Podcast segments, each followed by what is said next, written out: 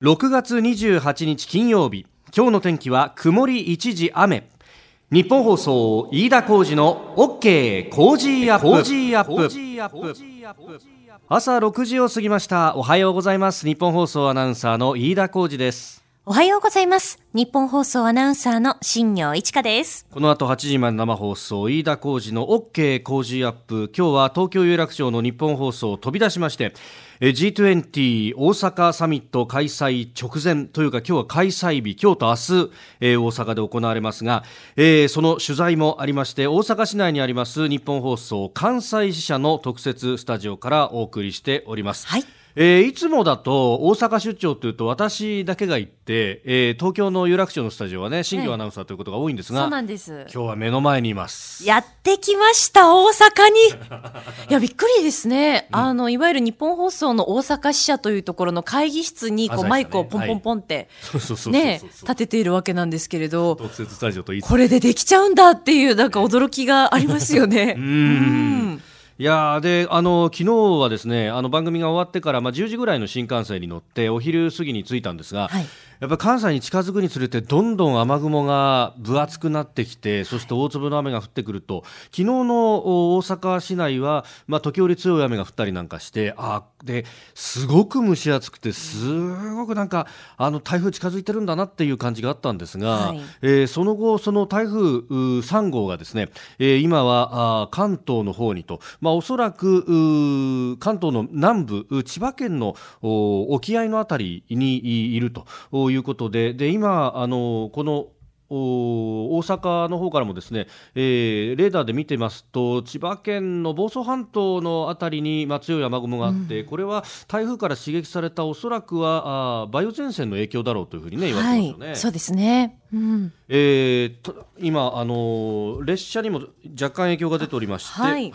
て、台風の接近の影響で JR 久留里線始発から久留里駅と上総亀山駅の間の上下線で運転を見合わせています。 JR 東日本によりますと、運転再開は午前9時頃の見込みになっています。また京急本線と逗子線が一部区間で雨の影響による徐行運転を行っているため、ダイヤの乱れが出ているということです。ご利用の方、お気をつけください。今日はちょっとね、朝の通勤は早めに出た方がいいと、京急使ってらっしゃったり、あるいは千葉房総半島にいらっしゃる方はちょっと早めの方が良さそうなね、そうですね、感じでもあります。はい、地盤が緩んでいるところもありますので、今後も十分ご注意いただければと思います。今のところ関東地方は警報はもう出ていないかな。そうですね、警報は出ていなくて、今主に千葉県のところに雨雲かかっていますけれども、風がちょっと残りそうで、沿岸部を中心に、なので今日一日強風には注意した方が良さそうですね。こちら大阪、今だいぶね、日が出てきましたけれども、雲は垂れ込めてはいるんですけれども、明るくなってきて雨は降っておりません。もう何しろ市内は警察車両がいっぱいいて、そして警察車両以外の一般の車が少ないと、昨日の夕刊、一般紙の夕刊などは、もう大阪の経済が止まったというようなね、センセーショナルな見出しで、出しているところもあったんですが、いろいろと市内も回って取材をしたんですけれども、南部のあたりはさ、観光客がものすごいいたよね。そうですよね、もう本当に変わらずのにぎわいでしたよね。大阪、中心部として北と南、北の梅田、大阪駅のあたりと、そして南が難波なんですが、どちらかというと北側の梅田はビジネス街、ビジネス街の方は確かに人いないなというね、閑散としていて、ガラーンとしてたんですよね。それが南部のもう難波に行くと、もうインバウンドってすげえんだなみたいなね、フランスのカメラマンの人が一生懸命こう大阪らしい絵を撮ろうとしてましたよね。恵比寿橋のところでね、グリコのおじさんがこう手を挙げてるやつあるんですけどあれ一生懸命撮ってたよね。その辺大阪元気だなというところですが、今日も G20、 今日と明日行われるということです。G20 の会場、プレスセンターなどで取材した模様なども今日はふんだんに盛り込んでお送りしてまいります。8時まで大阪から生放送です。飯田浩司の OK 工事アップ。さあ最新ニュースピックアップいたします、長官各紙ですが、さすがに今日は、G20 絡みといいますか、それに先立って昨日、夕方夜に行われた、日中の首脳会談についてこれを一面トップで伝えているところが多いですね。読売、それから、毎日産経というあたりはこれを伝えています。日経もですね。で、朝日新聞は諫早湾の干拓をめぐる事業の使用受け堤防締め切りの件について、深刻な漁業不振に陥ったとして漁業関係者らが国にこの排水門の開門などを求めた訴訟ということで、初の確定判決が最高裁で出されたというようなあたりを伝えております。これも7時台に取り上げていこうと思っております。で昨日はね、この日中の、首脳会談をピークに、8カ国の首脳と、立ち話を含めてですけれども、いろいろと会談を行ったという安倍総理であります。でね、いろいろ政府関係者に話を聞くと、この日中のね、話というのは、いろいろと突っ込んだ話をしたぞというようなところもありまして、北朝鮮情勢についても相当、拉致問題を含めて日朝関係改善強い支持を表明という習近平国家主席の方がそういったことを言ってきていると。でさらに日本の立場についても直接金正恩氏に拉致について伝達をしたというようなこともあったようであります。考えてみますと小泉訪朝が行われた時だって中国がここまで前のめりになったことはないということを考えると、いやこれはどうなんだろうなと、今年は折しも中国、共産党が発足してから70年の節目ということでもあるそうで、そうしたところで、その祝賀式典などに金正恩氏が来てそこに総理もなんてことあるのかみたいなね、いろんな憶測を呼ぶわけですが、これでガラガラっと一気に動くということはなかなかないよというふうにね、僕も政府関係者取材をすると言っていたんですけれども、一方でただ全く進まないということもなかろうと、いろいろな水面下での動きというのがあるようです。で、これ G20 のサミットは当然経済についてを語るというのが多いんですが、今日大阪版のこの産経のですね、一面のところに、トップは日中関係なんですが、データ流通ルール交渉枠組み大阪トラック創設へというサブの見出しが立っております。これ注目しておいてくださいよ飯田さんってね、結構言われました。デジタル経済に絡んで、電子商取引の購買の履歴とかね、そういうデータをどうやって流通させるかという、ある意味個人情報になるものなんですが、これをですね、どういうルールを決めるかっていうところ、結構アメリカとヨーロッパそれから中国で見解が異なっているというところなんですね。アメリカは自由にやれというふうに言ってるんです。GAFA と呼ばれるね、Google だとか Amazon、Apple、それから Facebook、その辺データを使って、商売をしてえらい金儲けしている会社がいっぱいありますんで、そういう意味では自由にやらせてもらった方がいいというふうに言ってるんですが、個人情報については非常にEU ヨーロッパ連合などはね、これを保護するというところに腐心していて、なかなか対立をしているんで、それをどう裁くかっていうのがこれから議長国として、求められるところなんですが、これ日経のオピニオン欄にですね、岩田和正さんという、前に日銀の副総裁もやってた方なんですけども、結構興味深い論考をしていて、一つ労働としてのデータ論というものを紹介してます。これ個人データだとかそういうものっていうのは実は個々人の、ある意味の財産なのに、それに対して、対価が払われてないじゃないかと、労働に属するものだという主張と、この辺、ね、データを知らず知らず提供している我々にお金がチャリンチャリンと落ちてくればそれはそれでいいなと思うんですけれども、議長国としての手綱さばきが今日は見ものだと、このデータ流通については午後に議論するということであります。さあ、次第はコメンテーターの方々とニュースを掘り下げてまいります。今朝のコメンテーター、外交評論家三宅邦彦さん。三宅さんも大阪から登場です。おはようございます。おはようございます。しくお願いします。なんか雰囲気違いますね。ねえ、いいですね。こう関西支社からお送りしてるんですが、目の前ね、梅田の操車場の跡地のところとか、まあビルがいろいろ見えたりとかね。でも明るくなってきましたね。なんかね、もう警察車両しか走ってなかった朝みたいな。本当。あそこの操車場跡地のところに、だいぶいなくなりましたね。警察車両が集結してて、今でもありますよね。ねえ、ちょっとね、西部警察みたいになってました。今日もよろしくお願いします。よろしくお願いします。6月28日金曜日、時刻は朝7時を過ぎました。改めましておはようございます。日本放送アナウンサーの飯田浩司です。おはようございます。日本放送アナウンサーの新業一華です。飯田浩司の OK 工事アップ、あなたと一緒にニュースを考えていきます。今朝は東京有楽町の日本放送を飛び出しまして、G20 大阪サミット開催直前、大阪にあります日本放送関西支社特設スタジオからお送りしてまいります。さあ、7時台はコメンテーターの方々とニュースを掘り下げます。今朝のコメンテーター、外交評論家の三宅邦彦さんです。三宅さん、おはようございます。よろしくお願いいたします。三宅さんには、三宅さんも大阪から、そして番組のエンディングまでお付き合いいただきます。では最初のニュース、こちらです。諫早湾の干拓事業、最高裁が堤防は開門せずと判決。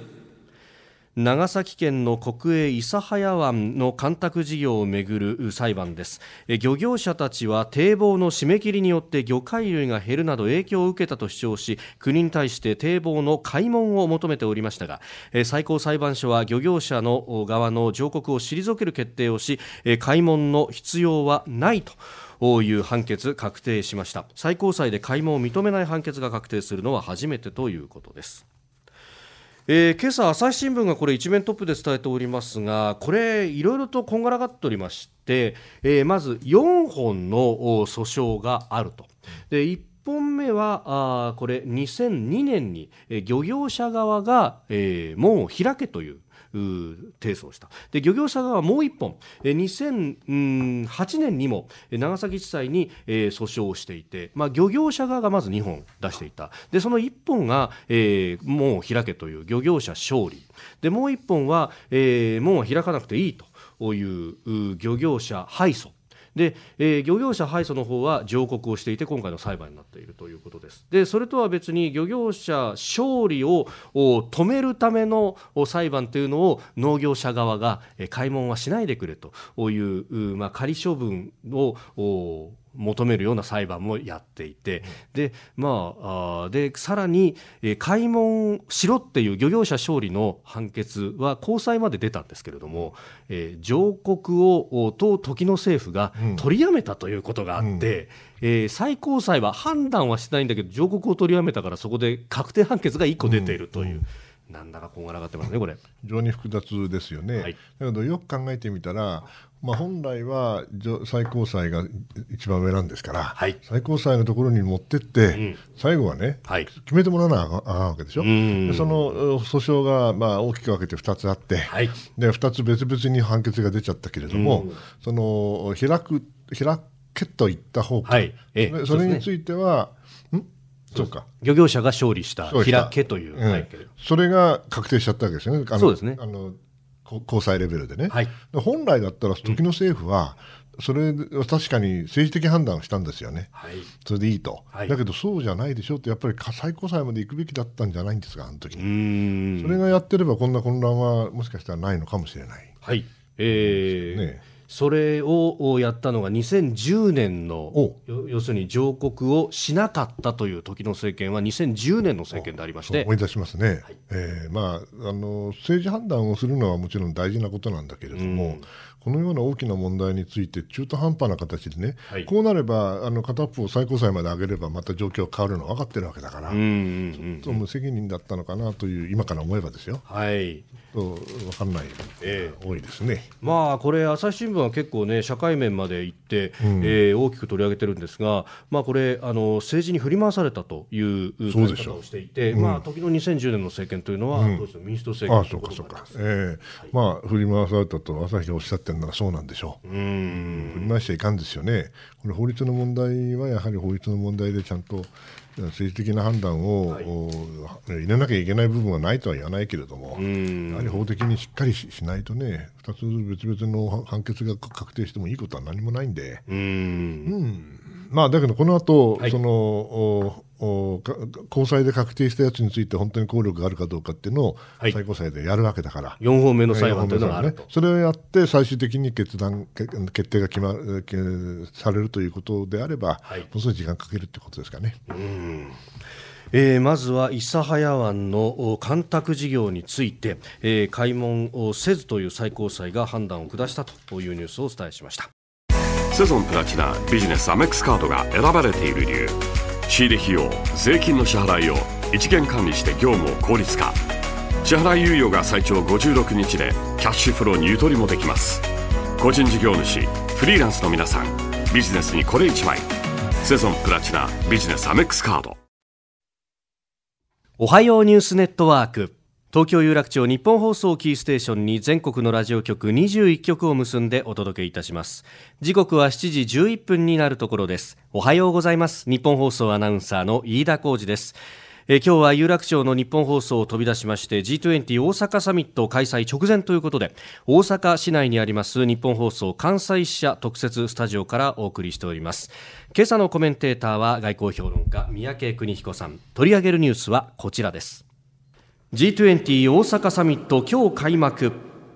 日本で初めて開催される G20 主要20カ国地域の首脳会議大阪サミット2019は今日大阪市の大規模展示場インテックス大阪で開幕します。今回の G20 では安倍総理が議長となり、2日間の日程で米中の貿易摩擦など世界が直面する諸課題について議論する予定で、明日29日閉幕時には首脳宣言を取りまとめる方針です。まあ、20の国と地域と言いますけれども、まあね、オブザーバーなど含めるとそれ以上の人たちが来ると、これまとめるの大変ですよね。いや、まずね、準備が大変だと思いますよ。準備からして、メディアだけで7000人来るわけでしょ。大変ですよね。まあ、この G20 というのは、まあ、始まって14回目ですか、今回が、ね。で、まあ、それまでなかったこともあるんだけども、まあ、G7 よりもさらに13カ国多いから、準備も大変だけど中身も大変ですよ。これやっぱりね、宣言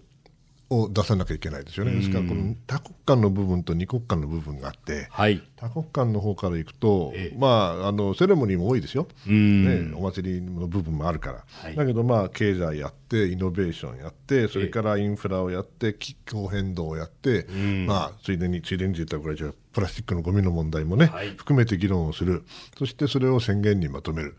だからまあ去年もそうだったんですけども、宣言の中で自由貿易って一番言いたいことがあるわけだけど、自由貿易一番やってないのは実は中国とアメリカなわけですよね。で自由貿易で保護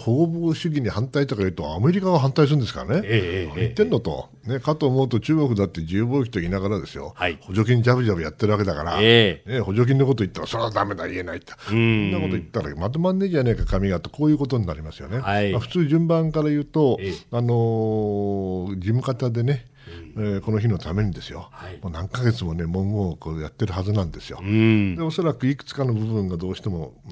意見が合わないところがあって、はい、それを最後に首脳で決めるわけだ。だけどこれトランプさんがね、はい、習近平さんがあんまりごねると紙ができなくなっちゃうから、そうするとまた意地悪な人が失敗だとかなんとか言うから、そうじゃないんだということで大変なんですよね。これがまずマルチすなわち多国間の部分です、はい、でもっと関心が高いのがおそらくそれが2国間の部分で、はい、まあ、私今回注目したの3つあってですね、まず1つは、まあ、順不同でいくと、まあ、日中はね、はい、昨日もすでにやってますね。そうですね、昨日やってますね。ですからまあまああんなもんって言ったら怒られちゃうけども来年に国賓で来られる可能性が非常に高まっているわけだから、はい、こうなるとですね、まあ、首脳会談というのは、中国との首脳会談でいつも言う通り、はい、失敗はないんですよね。失敗そうになったらやめちゃえばいいんですからね。やめる。で開くのは全部成功なんですよ。で来年の春に国賓ということになると、はい、それに向かって物事が動いていくということですから、まあ、これで OK ですよね、はい、次に面白いなと思ったのは今回今これからやるだと思うんですけど、はい、それは日米やるんですけど、日米の後ね、インドが入って、はい、日米インというのを日本とアメリカとインドの首脳がやるというの、僕は他の場であったかどうか知りませんけど、こういうのって初めてだなと思って、いやすごく珍しいなと思って、うん、これはね大きな流れでいうと、はい、去年あたりからアメリカ日本が言い出したことなんですけども、はい、自由で開かれたインド太平洋と、でそういう発想の世界感覚でですね、はい、行くとやっぱり日米インというのがこういう形で首脳レベルで会うっていうのはなるほどなと、着実に動いてるなという、まあ印象を与える意味で意味があったとあるんだろうなと思います。3つ目にですね、一番、はい、と思うのはあれ、韓国どこ行っちゃったん、韓国、まあ、さっきね空港には疲れたようですけどね、昨日は、テレビで見てましたけど、だけど、はい、いや全くね誰も話題にしないってかわいそうといえばかわいそうだけど、そんな感じですね。まあ立ち話程度はするかもねぐらいの感じ、まあね、それは無視はできませんから、お客様ですから、だけどなかなかここまでコンタクトがない日韓っていうのも珍しいんじゃないですか ね、はい、ね、日米インの話が出ましたけど、まあ、ちょっと前だったら日米韓でやって北朝鮮に対してどうするって話を必ず日米韓がないっていうのがおっしゃる通りで、代わりに日米インっていうのも変ですよね。本当は日米韓インぐらいやって、なるほど、ね、はい、本来ならばそれを仕掛けてもいいと思うんだけど、まあ、まるでそんな雰囲気にならないっていうところに、韓国の孤立というか、はい、残念だけどもね、もう少し考え方変えないとダメですよというメッセージになるのかもしれませんね。日米インのところなんですけど、はい、直前にアメリカとインドの外務大臣、まあ、アメリカ国務長官ですが、会談をして、そこでおいインドと、インドさんあんたロシアからミサイル持ってくるのはやめなさいよみたいなことで、ちょっとなんか今揉めてるぞみたいなこと、だけどね、そんなこと言ってってね、はい、インドは昔は地同盟と言いながらね、はい、やっぱりアメリカとの関係はあんまり良くなかったから、ロシアに当時はソ連だけれども、相当依存してたわけですよね。兵器も買ってたんですよね。買ってますからね。まあそんないくら日米インがやれるっていうだって、いくらモディさんが政策変えたと言ったってね、インドにはインドの言い分があるわけで、そこはそんな簡単にはいかないと思いますよ。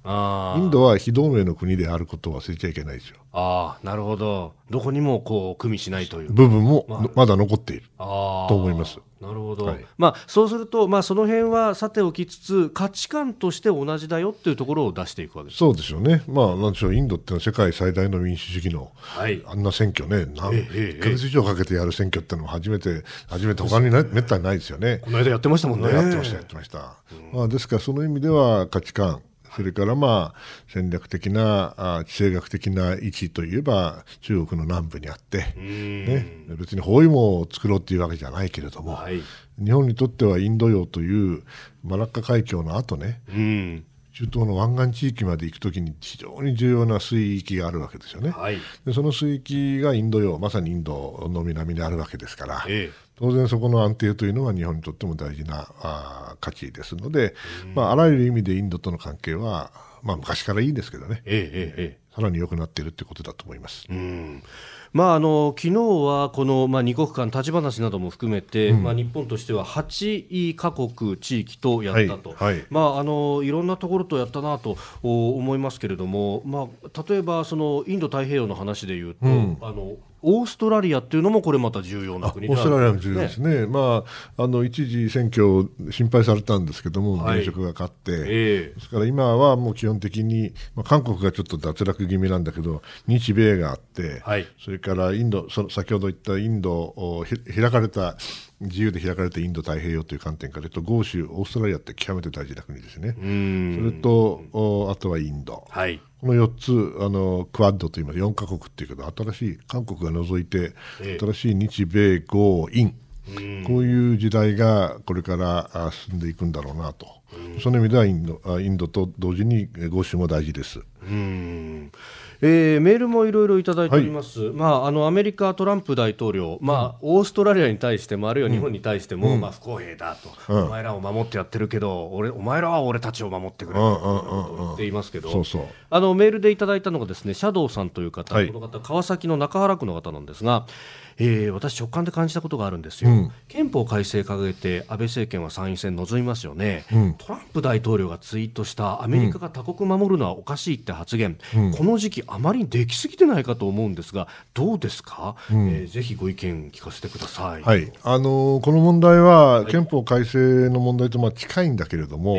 もっと本質的な問題だと思うんですよね。はい、つまり今憲法改正しようとしている方向はまあ自衛隊を要するに合憲化すると、しないかということだろうと思うんですけど、はい、トランプさんが言ってることはむちゃくちゃなんですよ。むちゃくちゃなんだけども実は本質をついている部分がある。それは何かっていうと、日本は確かにアメリカに守ってもらう、アメリカは日本がね攻められたらば防衛義務があるんだけど、はい、じゃあ日本にアメリカを防衛する義務はあるんですか？ないんですよ。ですからこれ不公平かどうかと言われればね、はい、それは基地を提供しね、そしてあれだけの予算をつけて、ホストネーションサポートと言いますけど接続国の支援をしているわけですから、そんなこと文句言わせない。だけどじゃあ不公平だとは言わないけど、じゃあ総合的かと言われればまあ、現実的にはそれを総合的だと言うんだと言うかもしれないけど、防衛義務という観点から言ったら日本には、ね、それがない部分はね、はい、それは NATO の他の国はどんなに小さな国でもアメリカを防衛する義務が集団的な自衛権ですからあるわけですよね。はい、それが総合的にでない部分っていうのはトランプさん、ね、言ってることはねめちゃくちゃなんだけど時々、まあ、正しいことがあると。その一つはこれですよね。ですから今すぐに日米関係をなんとかしろということではないんですけれども、中長期的にはそれを総合的にするかしないかという議論は日本の国内であってもおかしくはないのですよ。ね、その結果じゃあやはりアメリカと総合的にやらなきゃいけないということになったらば、はい、それじゃあ憲法をどうするかって議論になっていくというのが普通の流れだと私は思うんですけどね。まあ、その流れになっていく、まあ、自分の国をより自分で守るということになると当然コストもかかるよねというのも議論しなきゃいけない。そしてじゃあ社会保障とどういうバランスを取るんですかと、はい、年金もこれからおかしくなるんでしょうと、そこがねやっぱり国民的な議論をしなきゃいけない。それが本来の参議院選挙。この時間、宮家邦彦さんとお送りしました。セゾンプラチナビジネスアメックスカードが選ばれている理由、仕入れ費用、税金の支払いを一元管理して業務を効率化、支払い猶予が最長56日でキャッシュフローにゆとりもできます。個人事業主、フリーランスの皆さん、ビジネスにこれ一枚、セゾンプラチナビジネスアメックスカード。今朝は東京のスタジオを飛び出して大阪梅田にあります日本放送関西支社からお送りしております。外だいぶ明るくなってきました。さあ、この時間は教えてニュースキーワードです。被災地の食品に対する規制緩和、 G20 開催のため昨日大阪入りした安倍総理は早速各国のリーダーと個別会談をこなしております。昨日8つの会談が行われましたが、最初に臨んだ EU ヨーロッパ連合の首脳ら2人との会談、ランチを食べながら行われた40分ほどの会談では、2011年の原発事故以来実施されている日本産食品の輸入規制の緩和などを話し合いました。その20分後、セネガルのサル大統領と会談、アフリカの開発支援などについて話し合い、さらにインド、アルゼンチン、シンガポール、そして夜には中国の習近平国家主席などと会談をしております。この EU との首脳会談の中で、報じられた被災地の食品に対する輸入規制の緩和ですけれども、岩手、栃木、千葉各県産の食品について撤廃する方針を明らかにしております。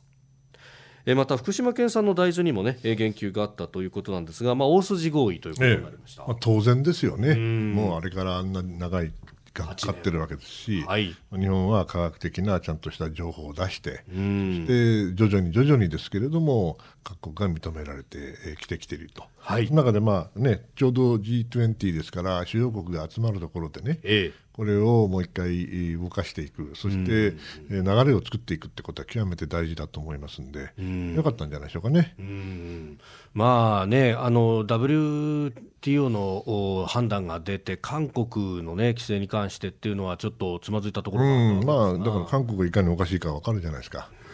EU だってちゃんとやってるんですからね。まあ、EU の基準って結構厳しいですよね。厳しいですよ、食に関してはね。ただね、 EU は政治的な判断しませんから、あくまでも科学的な判断をすると思うんです。はい、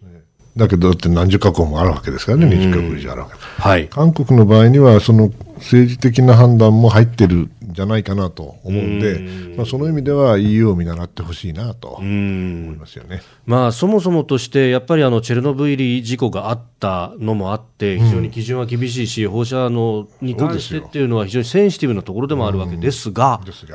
まあ、しかしそこは日本と、ね、変なこじれた関係にはないから、ですから、まあ、ある意味ではニュートラルな科学的な判断ができると、それを韓国もやってくださいよということでしょ。福島で実際にその、まあ、農産物に対しての調査を行っているところを取材したことがあるんですが、結構海外から視察に来るらしいんですよ。で、こんな厳しい基準でやってんのって、結構 EU の人が腰を脱がすみたいな話をしてましたね。それはね、分かってもらいたい。日本だってね、清潔好きでね、綺麗好きで、それはきちんとやってますからね。そこはまあね、ヨーロッパの人が驚くんだったら韓国も驚いてくんないと。まあこれね、どういう結果が出ているかということに関しては福島県のね、ホームページにも出ておりますし、市場に出回っている農産品に関しては、すべてクリアしたもの以外は出していないと、ですから、まあ、G20 の人に食べてもらうということですよね。今日のキーワード、被災地の食品に対する規制緩和でした。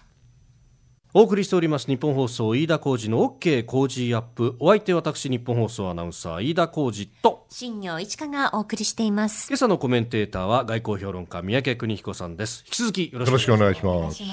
今朝は東京有楽町日本放送のスタジオを飛び出しまして、 G20 大阪サミット開催直前、大阪にあります日本放送関西支社特設スタジオからお送りしております。私も新業アナウンサーも、そして三宅邦彦さんも3人とも、この大阪にいると、そういうことです。で、メールをいただいておりまして、ラジオネーム〇〇ポンポンさん、スクープアップは大阪でもやるのかなといただきました。やるんでしょやっぱり。もちろん。ただね、問題があって、このね、後ろがねちょっとスペースが足りないんですよ。壁がね、すぐね壁にぶつかっちゃうの。特設スタジオと言いながら会議室ですからね。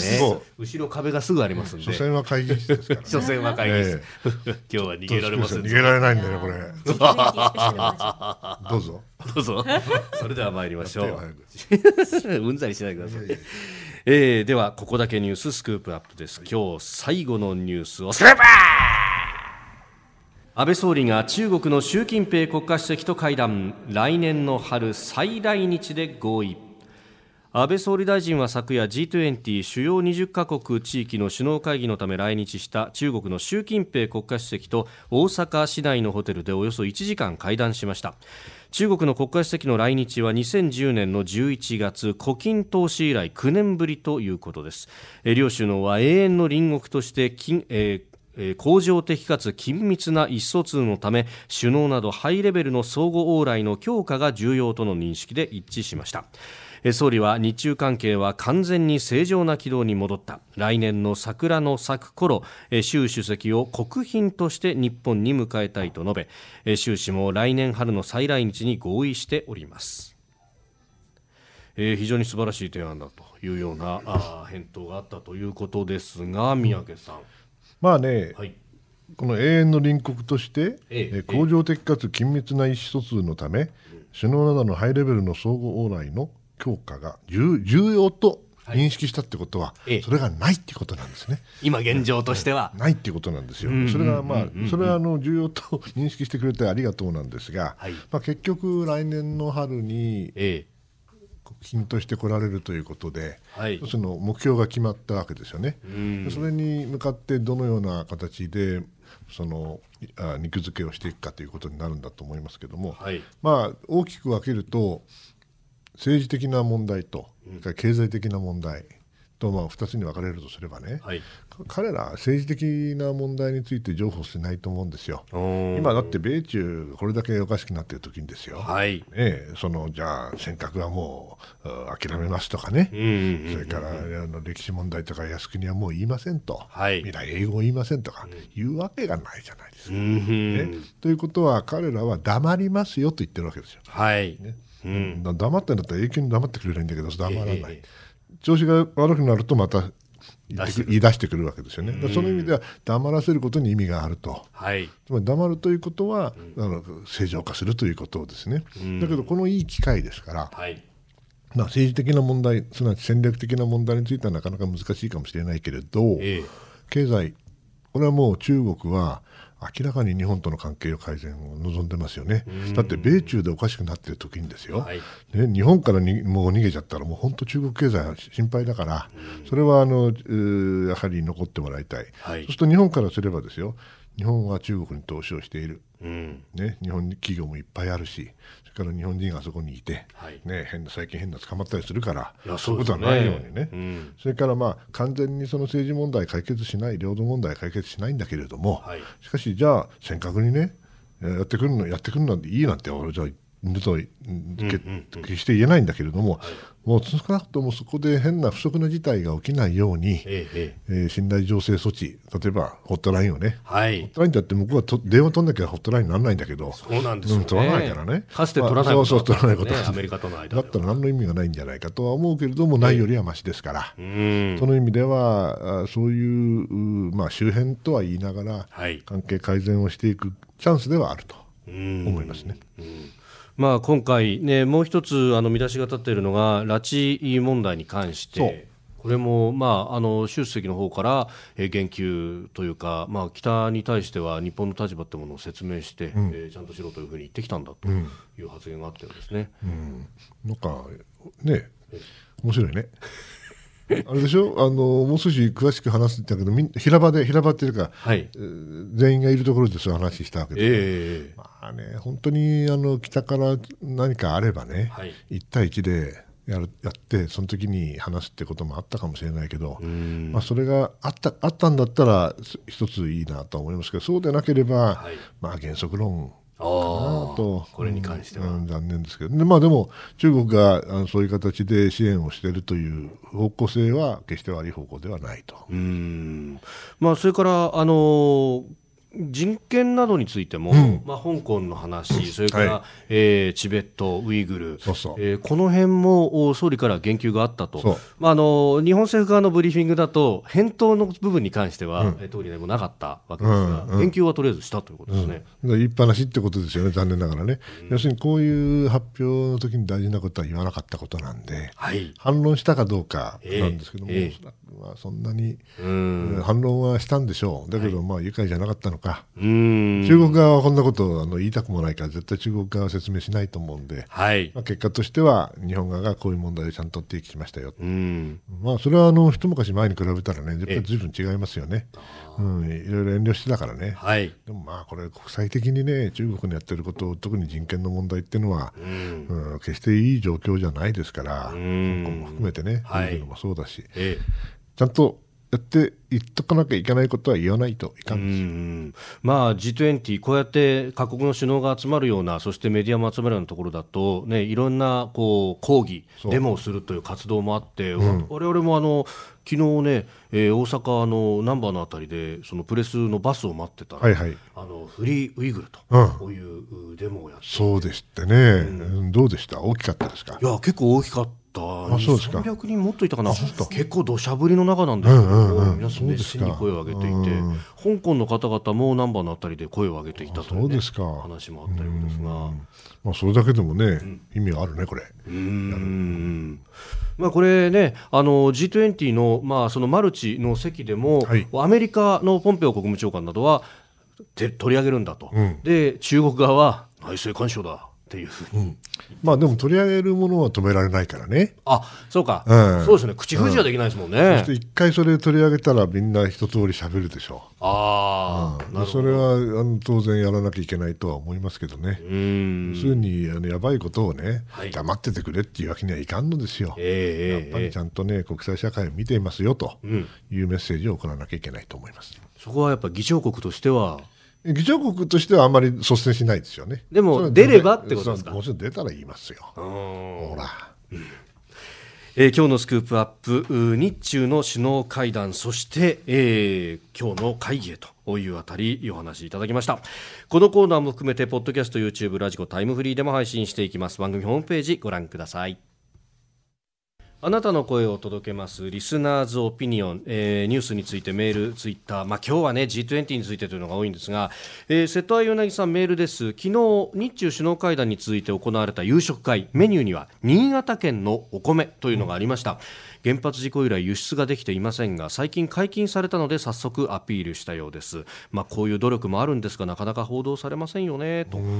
いただきました。そうか、これ4月に解禁になったということ、1月に輸出が再開されたと、つい最近のことだったんですね。これもね、そうやっぱりこれはね、首脳レベルでね、うまい米食べてもらってね、やっぱうまいでと動かなくちゃいけないですよね。そうですよね、そういうアピールの場でもあると。それのためです、やってんだから。我々昨日 G20 の、ね、会場でその美味しいものをいろいろ出すってところを取材してたら、河野外務大臣が最初10分の予定だったはずなんですね。もういろんなところ行って食べまくってて、